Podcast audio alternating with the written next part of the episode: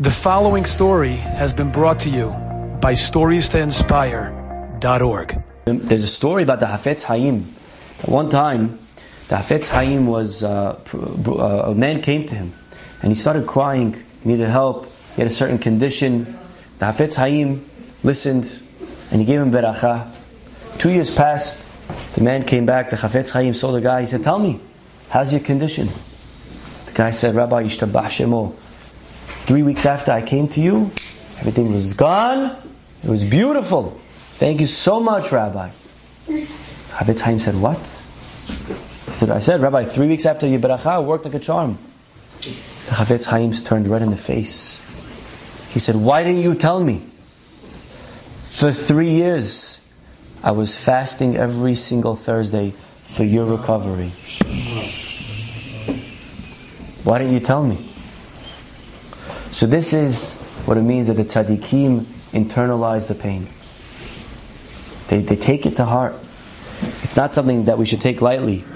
That's why they're called gedolim. What's gadol? The, their shoe size, the belt, 42, husky. What, what's gadol about them?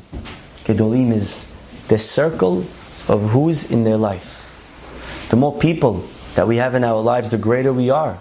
Our job, by the way, if we're smart, is to create a, a huge web of people that rely on us. God says, Lo tov adam levado. Not good to be alone. You know why? Because if you're alone, then I'm just calculating you. And maybe ourselves, we don't stand up to scrutiny. But when we throw everybody else into the equation, when a person gets married, now God has to calculate his wife. Person has in-laws, person has to calculate the in-laws, he has to calculate the kids. Now a person is involved in chesed. Now God says, one second, I'm punishing you, I'm also punishing all the recipients of Yechesed. All those people need you. If I make you lose your money, they're going to lose. They don't deserve to lose. So, like we say in Arabic, kirmalon, for their sake, God has to keep this person in the game. That's the benefit of creating for ourselves as many connections as possible. And that's the blessing that we give a child at the Brit Milah. Zeh katan gadol Right now, you're katan. The only person in your circle is you.